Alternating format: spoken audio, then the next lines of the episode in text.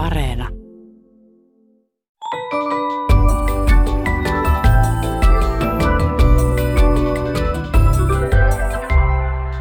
Hei, tämä on Aristoteleen kantapää, audiosyöte kielen ja todellisuuden väliseltä ei kenenkään maalta. Ja minä olen Pasi Heikura. Tänään vakoilemme, miten sinfoniaorkesterin muusikot kommunikoivat konsertin aikana.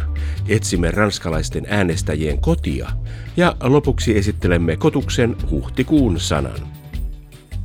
Kuvailmaukset ovat yleensä etääntyneet alkuperäisistä konkreettisista merkityksistään niin, ettemme enää niitä huomaa.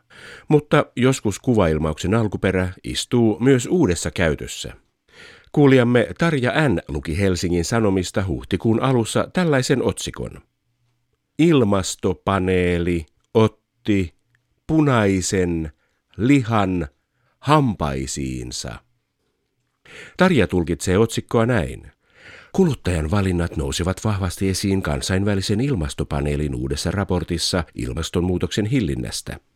Otsikon luoma mielikuva paneelista, jonka jäsenet riiputtavat hampaissaan punaista lihaa, on sen verran epämiellyttävä, että taidan ryhtyä kasvissyöjäksi.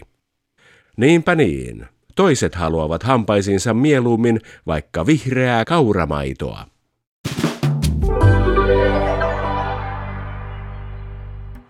Robin Pakkaleen on menestynyt 23-vuotias muusikko, joka on nuoresta iästään huolimatta myynyt satoja tuhansia levyjä. Taylor Swift on menestynyt 32-vuotias yhdysvaltalainen laulaja, lauluntekijä ja kitaristi, joka on 17-vuotiaana aloittamansa uran aikana myynyt miljoonia levyjä. Paul McCartney, 79 vuotta, on yksi planeettamme tunnetuimmista, myydyimmistä ja arvostetuimmista muusikoista ja lauluntekijöistä, jonka ensimmäiset hitit ilmestyivät jo 60 vuotta sitten.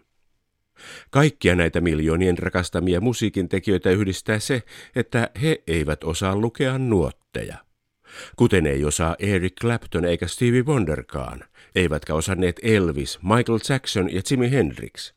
Maineikas kymmenien jollei satojen klassikkolaulujen säveltäjä Irving Berlin ei myöskään osannut lukea nuotteja, ja hän osasi soittaa pianoa vain Fis-duurissa, jonka hänen erikoisrakenteinen soittimensa transponoi muihin sävellajeihin.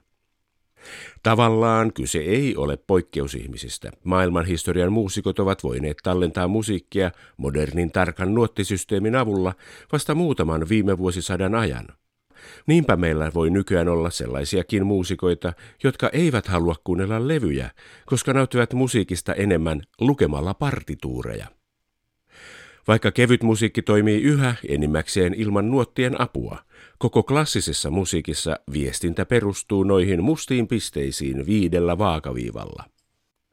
Sinfonia Lahden Pasuunan äänenjohtaja ja filosofian tohtori Vesa Kaleva Lehtinen, tehän soitatte sinfoniaorkesterissa. Eikö se ole yksinkertaista hommaa? Nuoteissa lukee, mitä kukin soittaa ja sitten kapellimestari viuhtuminen kertoo, milloin kappale alkaa ja milloin se loppuu. Tavallaan se on just näin yksinkertaista silloin, kun se homma hyvin toimii. Ensikertalaisen konsertissa kävien silmiin se ehkä näyttää siltä, että kapellimestari siinä heiluttelee käsiään musiikin tahdissa ja lopettelee silloin, kun soittajilta on nuotit loppunut, mutta sieltä orkesterin puolelta katsottuna sillä kapellimestarilla eli kipparilla, niin kuin me tuttavallisesti kapellimestaria kutsutaan, niin on kyllä hyvin paljon informaatiota siinä mimiikassaan, eli lyönnissään. Paljon enemmän kuin pelkkä musiikin tempo, eli nopeus. Sillä lyönnillä voi ilmentää esimerkiksi erilaisia karaktäärejä ja dynamiikkaa, eli voimakkuutta. Parhaimmillaan sitten soittajat antaa toisilleenkin impulsseja ja viestii vähän keskenään siinä. Niin, siis mitä olen konsertteja seurannut, niin kyllähän se aika hillityltä näyttää se soittajien touhu siellä. Niin kuin kaikki koettaisivat välttää muiden häiritsemistä ja olla sillä niin kuin no, hautajaisissa ollaan, kun on musta puku päällä. Väl, väl, vältetäänkö siinä yleisön häiritsemistä ja voisiko muita muusikoita edes häiritä? Eikö kaikki soittajat ole konsertissa vähän niin kuin omissa maailmoissaan eikä sivulleen katsella? Tämä koko touhu näissä klaseripiireissä on aika hillittyä ulospäin. Mun nähdäkseni se johtuu siitä, että annetaan sille musiikille tila. Ei häiritä sitä musiikkia millään ulkoisella melskaamisella. Tällä tavalla annetaan sille kuulijalle mahdollisuus nauttia siitä puhtaasta musiikista sillä tavalla, kun se kuulija itse haluaa. Soittajat kyllä lukee niitä nuottejansa hyvinkin keskittyneesti ja se katse itse asiassa vaan silloin tällöin vilahtelee kapellimestarin eikä sinne itse asiassa niin omiin maailmoihin passaa vaipuakaan, koska se yhteys muihin soittajien sen musiikin kautta on koko ajan olemassa ja sillä epäsuoralla katsella voi seurata kollegoita ja nämä tämmöiset elementit sitten pitää sen tarkan yhteissoiton käynnissä. Soittajilla on aika paljon sellaista kätkettyä silmäpeliä ja tämä orkesterin soittajien viestintä onkin aika mielenkiintoinen aihe kaiken kaikkiaan. Syrjäsilmästä puhutaan usein väheksyen, mutta sehän on huipputarkka ja huippuherkkä instrumentti. Pystyykö siinä seuraamaan syrjäsilmällä ihan viereisiä soittajia vai pystyykö siinä seuraamaan koko orkesteria jollain lailla? Filosofian tohtori Vesa Kaleva Lehtinen. No kyllä, sillä voi koko sen näkökentän, mikä on käytössä, niin siihen syrjäsilmään tarttuu sitä liikettä. Ja itse asiassa sitä kapellemestirekin seurataan suurimmaksi osaksi sillä epäsuoralla katsella eli syrjäsilmällä. Mutta sitten lähellä olevat muusikot aika paljon aistii toistensa liikettä ja hengitystä ja tähän soittimen soittoon kuuluvia liikkeitä. Voiko siinä lähettää kavereille jonkinlaisia viestejä sitten tahallisesti? Kyllä, ehdottomasti ja se on ihan tarkoituksellistakin se liikehdintä, että jos nyt ajatellaan sinfoniaorkesterin soittimia, ne on kaikki akustisia soittimia, eli sen äänen tuottamiseen tarvitaan sen soittajan energiaa ja sehän on usein sitten liikeenergiaa. Esimerkiksi jousisoittimien ääni syntyy, kun jousen, jouhien kitka laittaa kielen värähtelemään ja se jousen liike on jo itsessään hyvin visuaalinen ja viestinnällinen – se, miten soittajasta jousta käyttää, kertoo paljon kollegoille. Kuinka äänenottoon valmistaudutaan, kertoo millä meiningillä aiotaan soittaa. Ja sitten on esimerkiksi pitsikaatot, eli näppäilyt. Ne on sen yhteissoiton kannalta suorastaan armottomia. Että jos koko jousisto soittaa pitsikaaton, kaikkien täytyy olla yksimielisiä siitä, että missä kohtaa se plim kuuluu. Ja siihen auttaa sitten se valmistava liike. Se valmistava liike tulee usein konserttimestarilta, joka niin sanotusti liidaa sen. Kapellimestari tietysti johtaa, mutta se käytännön liidaus tulee sieltä konserttimestarilta. Hän on yksi soittajista, ykkösviulun ensimmäinen soittaja siinä heti kapellimestarin vasemmalla puolella yleisöstä katsoen joka ei välttämättä näe kauhean laajasti orkesteria, mutta hänet nähdään. Juu, hänet nähdään ja etenkin se jousisoittimien etukaari, etupulttien kaari näkee konserttimestarin ja saa häneltä hyvin paljon informaatiota, joka sitten välittyy sitten etupulteista sinne taaksepäin. Onko nämä merkit ja nämä aloittamistoimenpiteet ja tämmöiset, niin opetellaanko niitä jossain vai opitaanko ne vasta sitten orkesterin kanssa? No kyllä Niitä voi opetella esimerkiksi soittamalla pienryhmissä. Opiskeluaikana soitetaan paljon kamarimusiikkia pikkukokoonpanoissa, joissa sitten sitä yhteissoittoa ihan vartavasti harjoitellaan. Ja kyllä iso orkesteri, siinä käyttäytyminen ja soittaminen, se vaatii sitten taas semmoista omanlaista osaamista, että jos haluaa orkesterisoittua oppia, niin kyllä se on orkesteriin sitten hakeuduttava. Miten paljon tästä informaatiosta on sellaista, että viesti on joku poikkeavuus. Että nyt se soittaakin vähän eri tavalla, niin se aiheuttaa valppautta ympäristössä. No kyllä, joo. Konsertissa, kun on tietysti aistit herkkinä ja intensiteetti korkealla, niin saattaa joku toteuttaa jonkun fraasin vaikka vähän eri tavalla, niin kyllä siinä melkein näkee, että korvat höristyy kanssamuusikoilla, kun ne kuuntelee, että mitäs nyt tapahtuu, miten tähän pitäisi reagoida. Esimerkiksi on vaikka joku pitkä soolo jossakin, sanotaan vaikka jollakin puhaltajalla ja se on lähdössä just hyvään lentoon se kappale, niin joku soittaja saattaa antaa semmoista hyvää persoonallista lisää siihen ja kuulostaa ihan siltä, että hän on todellakin liekeissä siinä soittamisessa, niin kyllä se innostaa sitten seuraavia soittajia, jotka sitä jatkaa, että minä haluan antaa tähän oman tärkeän panokseni myöskin. Ovatko ne signaalit aina orkesterikohtaisia? Jos soittaja vaihtaa orkesteria, niin onko siellä sama kieli vai pitääkö siinä sitten opiskella asiat täysin alusta saakka? Pasunan äänenjohtaja Vesa Kaleva Lehtinen. Kyllä se soittajien kieli on aika lailla samanlaista joka paikassa, mutta kyllä eri orkestereiden reagointi vähän vaihtelee, että jotkut orkesterit reagoi esimerkiksi kapellimestarin lyöntiin hyvin nopeasti Toisilla taas on vähän semmoinen pidempi viive siinä, että semmoisiin asioihin täytyy sitten aina kiinnittää huomiota, jos menee toiseen orkesteriin. Kyllä siinä herkkänä saa aluksi olla, että miten täällä reagoidaan ja kommunikoidaan.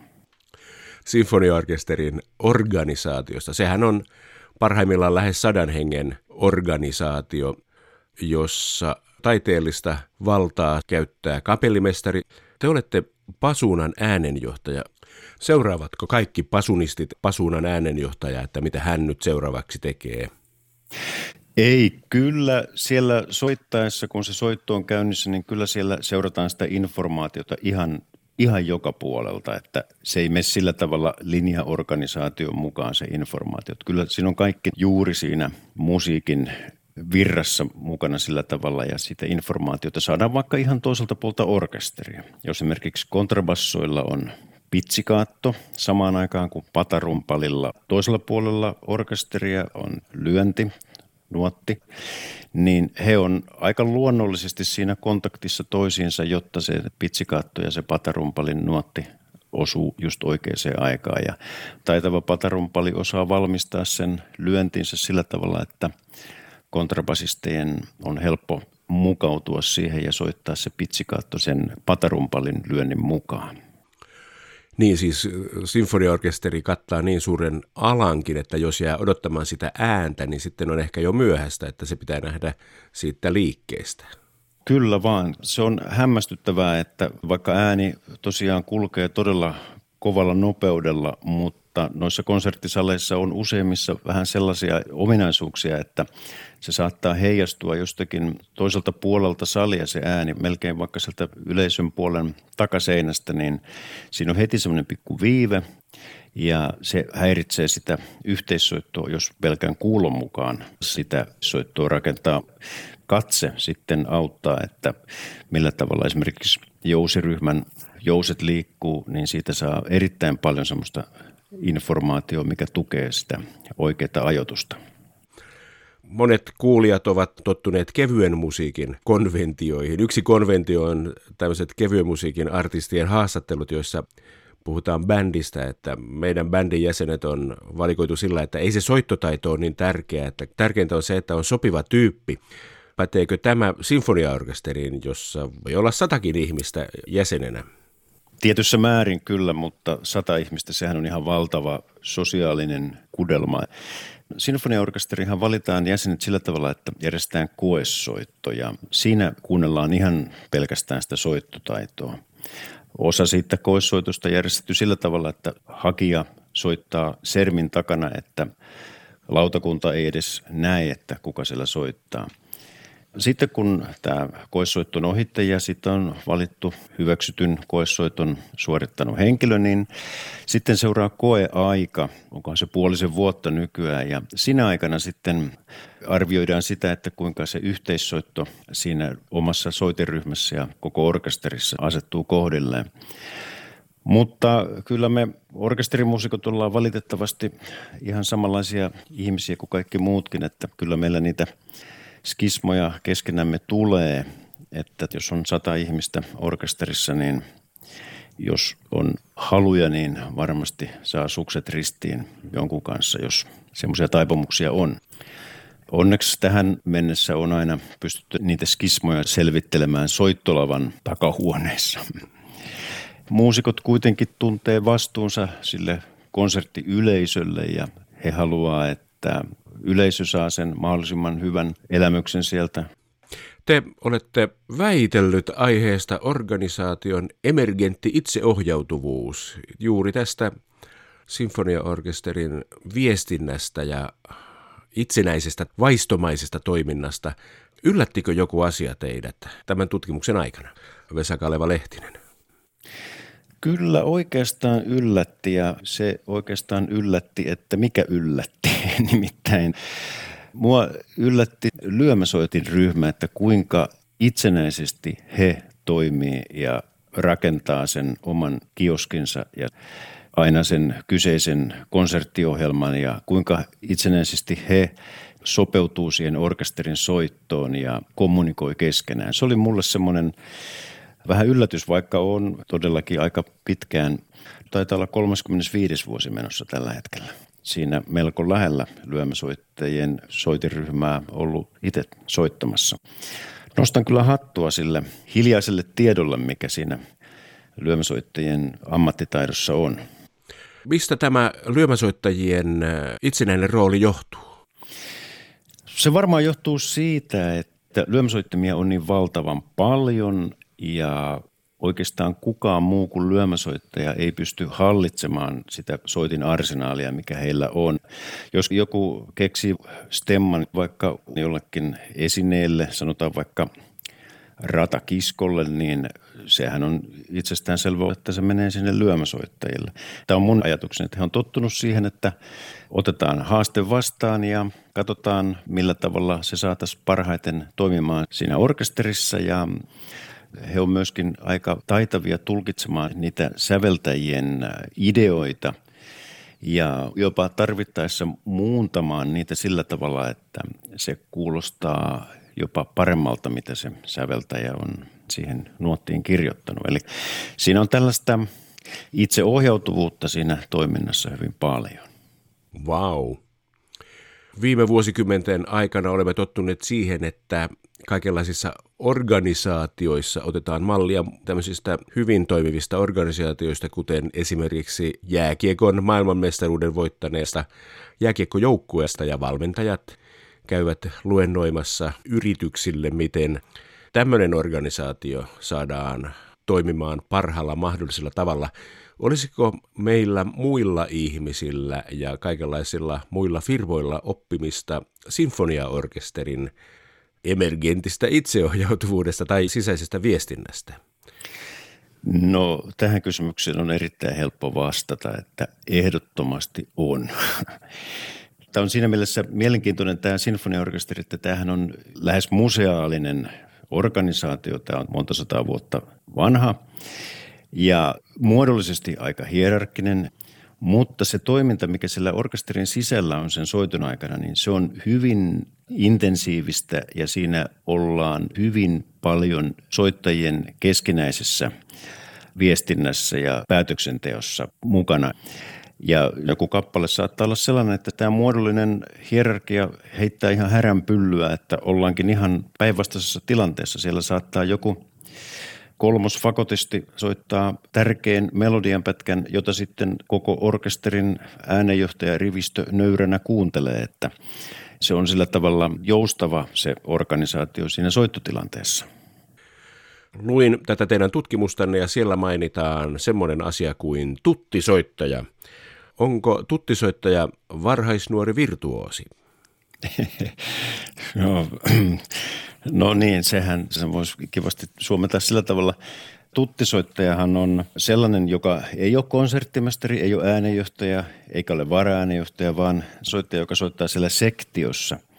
Ja tämä sektio taas ei ole mikään keisarileikkaus, vaan se on soitiryhmä. Että näitä muita orkesterislangin sanoja on pultti. Pultti on se paikka, missä on nuottiteline ja tuolit. Esimerkiksi konserttimestari soittaa ykkösviulun ykköspultissa ja nämä tuttisoittajat soittaa takapulteissa. Sitten on tämmöinen tärkeä sana orkesterissa kuin pumppaaminen. Jos pumppaa, niin sitten on soittanut liian aikaisin ennemmin, mitä siihen nuottiin on merkinnyt. Esimerkiksi tahtia liian aikaisin tai jotain. Sitten on näitä soittimiin liittyviä sanoja, että esimerkiksi äh, puupuhalteista oboja ja fakotti, jos ihan musiikkitieteellisesti määritellään, niin ne on kaksoisruokolehdykkäsoittimia, jossa on bambusta tehty suuhinen Ja sehän on ihan selvästikin sit suomen kielellä tai ammattislangilla se on rööri. Klarinetissa on vain yksi lehdykkä ja sehän ei voi olla mikään muu kuin päre. Jolle ei ymmärrä orkesterisoittajien puhetta, niin ei kannata ottaa pulttia. ei kannata ottaa pulttia, joutuu kantamaan nuottitelinen ja kaksi tuolia mennessä.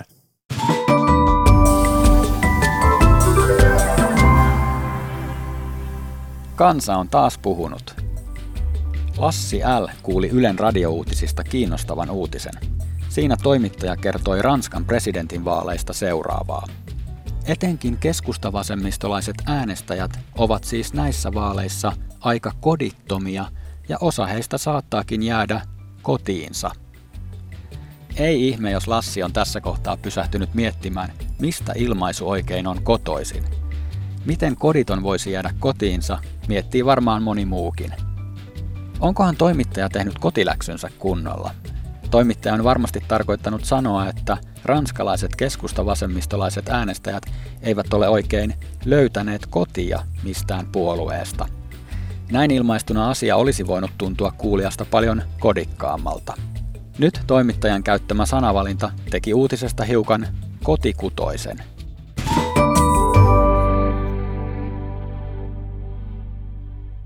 Lait periytyvät kuten sairaudetkin, sanoi jo aikoinaan Saksan suurimies Johann Wolfgang von Goethe, ja niinpä kielitoimisto Kotuksenkin valitsema huhtikuun sana liikkuu lakien ja sairauden maailmassa. Sana on potilasturvallisuuslaki, ja näin Kotus sanasta kertoo. Pari vuotta sitten koronapandemia sai aikaan valmiuslain osittaisen käyttöönoton. Tänä keväänä uutisissa on kummitellut potilasturvallisuuslaki, jonka valmistelun sosiaali- ja terveysministeriö käynnisti ensimmäinen huhtikuuta hoitajalakon aikana. Valmistelun taustalla ovat terveydenhoitoalan pitkittyneet työmarkkinaneuvottelut ja uhka hoitajien joukkoirtisanoutumisesta. Potilaiden henki ja terveys eivät saa vaarantua hoitohenkilökunnan riittämättömyyden vuoksi. Lain nojalla terveydenhoitoalan ammattilaisia voitaisiinkin velvoittaa tilapäisesti alansa suojelutyöhön, eli potilasturvatyöhön välttämättömän hoidon tehtävissä. Tällaisiin tehtäviin luetaan muun muassa tehohoito, ensihoito, päivystykset ja synnytykset. Aiemmin sana potilasturvallisuuslaki oli esillä vastaavassa tilanteessa vuonna 2007, jolloin säädettiin laki potilasturvallisuuden varmistamisesta terveydenhuollon työtaistelun aikana. Uusi lakiluonnos on saman niminen ja hoitoalan ammattijärjestöt ovat moittineet kumpaakin pakkolaiksi tai pakkotyölaiksi. Tätä kirjoitettaessa lain valmistelu on keskeytynyt, koska hoitajien lakko päättyi. Luonnollisesti kaikkien osapuolten toiveena on pääsy työmarkkinasopuun ja uuden säädöksen jääminen entisen tavoin kuolleeksi kirjaimeksi.